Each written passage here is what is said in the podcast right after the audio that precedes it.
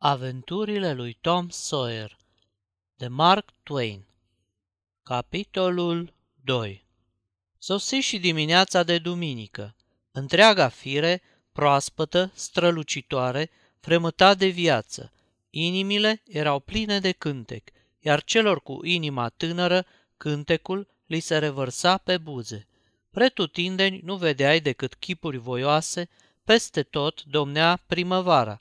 Văzduhul era plin de mireasma salcâmilor în floare. Dincolo de sat, dominându-l cu înălțimea ei, se zărea măgura Cardiff, acoperită de verdeață. Nu era nici prea departe, nici prea aproape, ci tocmai la depărtarea potrivită ca să-ți pară un ținut de basm, tihnit, îmbietor. La capătul drumului apăru Tom, ducând o căldare cu var și o obidinea cu coadă. Când dădu cu ochii de gard, întreg peisajul se posomorâ și o adâncă melancolie îi întunecă sufletul. 27 de metri de gard, de 2 metri și jumătate înălțime. Lumea îi păru fără rost, viața o povară. Oftând, muie bidineaua și o trecu peste șipca de sus, repetă operația, mai dete odată, măsură din ochi neînsemnata fâșie văruită, apoi vasta întindere de gard nevăruit și se lăsă descurajat pe o buturugă. Tocmai atunci ieși Jim pe poartă, sărind într-un picior, cu o găleată goală în mână și cântând Fetițele din Buffalo. Lui Tom niciodată nu-i plăcuse să se ducă la fântână după apă, dar astăzi era de altă părere. Își aminti că la fântână se adună fel de fel de lume, băieți și fete de toate culorile, albi, mulatri și negri, care își așteptau rândul flecărind, schimbând între ei tot felul de nimicuri de joacă, ciorovăindu-se, luându-se la bătaie și zbenguindu-se în fel și chip. Își mai aminti că, deși până la fântână nu erau decât vreo 100 și ceva de metri, Jim zăbovea totdeauna cel puțin un ceas până să se întoarcă cu căldarea cu apă. Și chiar și atunci trebuia să se ducă cineva după el să-l tragă de mânecă. Aceasta este o înregistrare Cărțiaudio.eu. Toate înregistrările Cărțiaudio.eu sunt din domeniul public. Pentru mai multe informații sau dacă dorești să te oferi voluntar, vizitează www.cărțiaudio.eu. Aducându-și aminte de toate acestea, Tom spuse, „Măi, Jim, mă duc eu să aduc apă, dacă dai tu nițel cu bidineaua." Jim scutură energic din cap și răspunse, „Nu poate, domn Tom, stăpâna a spus la mine, trebuie aduci apă și nu oprești, pierzi timp și joci. Spus dânsa, știi, domn Tom, roagă eu, văruiește, și spus dânsa că eu vede treabă, văruit, ai grijă dânsa." „Lasă-mă, Jim, nu te lua după ea. Așa vorbește ea totdeauna. Dă-n coagă, leata, nu stau mult, 1 minut, nici nu o să știe." „Ba, mi-e frică, domn Tom, stăpâna a spus, sucește gâtul, Jim." „Crede, domn Tom." „Dânsa, fugi de acolo, nu bate niciodată pe nimeni, îți ciocăne nițel capul cu degetarul, ce, asta-i bătaie? Spune și tu, așa te sperie ea cu vorba." „Da, ce? Vorbele le simți? Mai rău e când începe să plângă, Jim. Auzi, Jim, îți dau o bilă albă, una de marmură." Jim începu să se cam moaie. „O bilă albă, Jim, uite aici, așa-i că-i grozavă?" „Tii, Jim nu văzut așa bil." „Da, domn Tom, Jim frică bate stăpâna. Și hai să-ți arăt și buba mea de la picior." Jim era și el om. Cum ar fi putut să reziste unei asemenea ispite? Puse găleata jos, luă în primire bila albă și, uitând de toate, se aplecă plin de curiozitate peste piciorul cu bubă, în timp ce Tom desfăcea pansamentul. 1 minut mai târziu, Jim fugea de-i sfârâiau călcâiele la vale spre fântână, cu găleata zdrângănind a gol. Tom văruia de mama focului, iar mătușa Polly părăsea câmpul de bătaie cu un papuc în mână și cu bucuria învingătorului în priviri. Dar zelul lui Tom nu dură mult. Începu să-și amintească ce planuri făurise el pentru ziua aceea. În curând, băieții care nu fuseseră pedepsiți aveau să iasă pe stradă și să facă fel de fel de năzdrăvănii.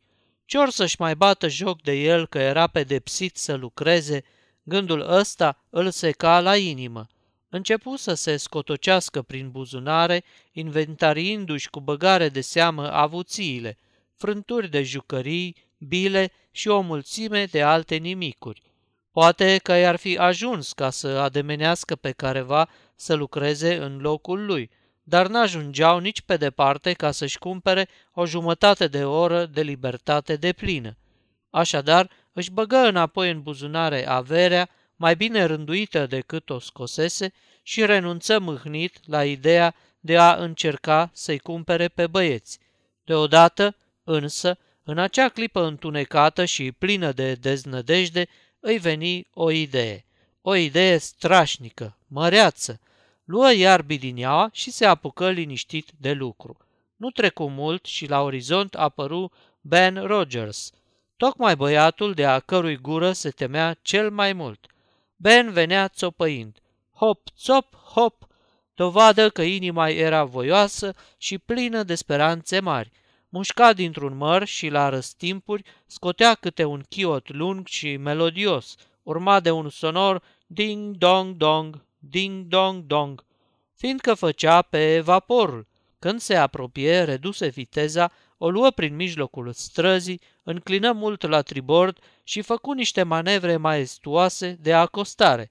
Era nici mai mult, nici mai puțin decât Marele Missouri, cu cala cufundată, chipurile la vreo 3 metri în apă. El era vapor, căpitan și clopoțelul telegrafului în același timp, astfel încât trebuia să-și închipuie că stă pe propria-i punte de comandă, că dă ordine și că tot el le și execută. „Stopați, domnule comandant!" Ting-ling-ling! Încetini și se îndreptă prudent spre marginea drumului. „Mașina înapoi!" Ting-ling-ling! Brațele îi se încordară și coborâră țepene de-a lungul corpului. „Tribordul înapoi! Ting-ling-ling! Zdup! Zdup! Zdup!" Brațul drept descria între timp cercuri falnice, fiindcă înfățișa un zbat de 13 metri. „Babordul înapoi! Ting-ling-ling! Zdup! Zdup! Zdup!" Mâna stângă începu să descrie cercuri. „Stop tribordul! Ting-ling-ling! Stop babordul! Vino la tribord! Stop! Lasă încet zbatul de afară! Ting-ling-ling! Zdup! Zdup! Zdup! Dă bandula! Mai iute! Dă și parâma! Haide, ce stai? Prinde-o de ciotul ăla! Volta peste tot! Dă-i drumul! Stop mașinile, domnule comandant! Ting-ling-ling! Șt! Șt! Șt! Încerca ventilele. Tom văruia înainte liniștit, de parcă nici n-ar fi văzut vaporul. Ben se zgâie o clipă la el, apoi zise: „Hi-hi, ai pățit-o, hă?" Niciun răspuns. Tom cercetă ultima dâră de var cu o privire lungă și scrutătoare de artist, mai plimbă odată cu gingășie bidineaua peste același loc și iarăși examină rezultatul cu o privire critică. Între timp, Ben se apropiase de el ca la un pas, lui Tom îi lăsa gura apă după măr, dar părea cu totul și cu totul absorbit de treaba pe care o făcea. Pierzându-și răbdarea, Ben spuse: „Ce e, șefule, te-a pus la treabă?" „A, tu erai, Ben, nici nu te văzusem. Știi, eu mă duc la scăldat, sâc, ce-ai mai vrea și tu, te cred, ori te pomenești că-ți place mai bine să dai cu bidineaua. Sigur, tu te dai în vânt după muncă, mie îmi spui?" Tom îl privi o clipă lung, apoi spuse: „Ce, tu zici că asta e muncă? Da, ce-i?" Tom se apucă iar de văruit. Mai dete de 2-3 ori cu bidineaua, apoi răspunse nepăsător: „O fi, n-o fi, eu atâta știu, că îmi place." „Fugi de aici, nu cumva vrei să te cred." Tom văruia înainte de zor. „Cum să nu-mi placă? Dar ce zici tu, că în fiecare zi îți pică norocul să văruiești un gard ca ăsta?" Iată că lucrurile apăreau într-o lumină cu totul nouă. Ben încetă brusc să mai ronțăie mărul. Tom plimba grațios bidineaua în sus și în jos, să dădea câte un pas înapoi ca să vadă efectul. Mai migălea pe aici, pe colo, își privea din nou opera, iar Ben îi urmărea fiecare mișcare, din ce în ce mai îngândurat. Nu trecu mult și, nemai putându-se stăpâni, zise: „Mă, Tom, lasă-mă să văruiesc și eu nițel." Tom se opri o clipă, chibzuind adânc în sinea lui. Fu cât pe aci să încuvințeze, dar numai decât se răzgândi. Nu se poate, Ben. Mătușa Polly ține mult la gardul ăsta, fiindcă, știi, e la stradă. Să fie el din dos, n-aș zice nimica și nici ea. Zău, nu știu ce are ea cu gardul ăsta. Zice că trebuie văruit cu mare, mare grijă. Eu zic că din 1000 de băieți, ce din 1000, din 2000, unul dacă s-o pricepe să-l văruiască bine. Ce spui, mă? Hai, Tom, nu mai fi așa. Lasă-mă și pe mine să încerc numai un pic. Ce, să fiu eu în locul tău? Nu te-aș lăsa? Cum, Ben? Crezi că eu nu vreau să te las? Vreau, mă, Ben, zău că vreau. Dar tu și Polly, uite, ca să vezi, a vrut Jim să văruiască gardul. Nu i-a dat voie. Și Sid a vrut să-l văruiască. Și nici lui nu i-a dat voie. Tu nu vezi că nu pot și gata. Dacă te las să-l văruiești și se întâmplă vreun bucluc, ce mă fac? Hai, spune și tu. Fugi de acolo, că nu o să se întâmple nimic. O să-l fac la fel de bine ca tine. Hai, lasă-mă să încerc. Haide, hai că-ți dau cotorul mărului cu toți sâmburii. De, știu și eu ce să zic. Nu, zău, Ben, nu se poate, mi-e frică. Îți dau tot mărul. Tom se despărți de bidinea cu șovăială pe chip și cu bucurie în suflet. În timp ce fostul vapor, marele Missouri, trudea și nădușea în soare, artistul scos la pensie ședea pe un butoi din apropiere, la umbră, bălebănindu-și picioarele, molfăind din măr și urzind planuri cum să mai prindă în laț și pe alți proști. Se găsiră destui. Una-două răsărea câte un băiat. Venea să-și bată joc și rămânea să văruiască. În clipa când Ben nu mai putu de oboseală, Tom își cedă rândul lui Billy Fisher, în schimbul unui zmeu bine cârpit. Și când îi expiră termenul lui Billy, John Miller oferi un guzgan mort, plus sfoară de hâțânat, și tot așa în șir timp de câteva ceasuri. De unde, dimineața, Tom fusese un biet băiat nevoiaș, pe la mijlocul după amiezii, abia își mai putea număra avuțiile.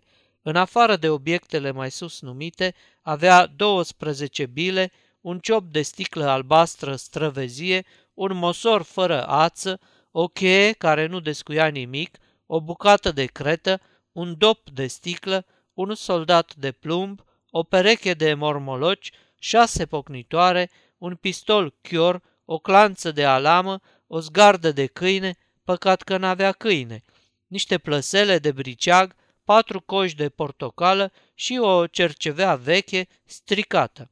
Timpul trecuse plăcut, fără nicio oboseală, fusese înconjurat de prieteni și unde mai pui că gardul avea pe el 3 straturi de văruială. Dacă nu s-ar fi isprăvit varul, i-ar fi ruinat pe toți băieții din târg. Tom spunea că, la urma urmei, lumea nu era chiar așa de plicticoasă. Descoperise fără să știe că pentru a face pe om să dorească un lucru, fie că-i bărbat în toată firea, fie că-i băiețaș, trebuie să-i înfățișezi acel lucru ca greu de obținut. Dacă ar fi fost un filozof mare și înțelept, de pildă ca scriitorul acestei cărți, ar fi învățat, de pe urma întâmplării de mai sus, că muncă înseamnă ceea ce ești nevoit să faci, iar joc, ceea ce nu ești nevoit să faci. Ar fi înțeles mai ușor de ce acela care face flori de hârtie sau cel care învârte cu piciorul o roată înseamnă că muncește, pe când acela care dărâmă popice sau cel care simte Mont Blancul se cheamă că se distrează. Există gentlemani bogați în Anglia care mână poștalioane cu 4 cai 30 până la 50 de kilometri pe zi, în toiul verii, fiindcă această plăcere este neaccesibilă oamenilor de rând. Îi costă o mulțime de bani. Dar dacă ar primi leafă pentru treaba asta, s-ar chema că sunt puși să muncească și atunci s-ar lăsa repede păgubași. Sfârșitul capitolului 2.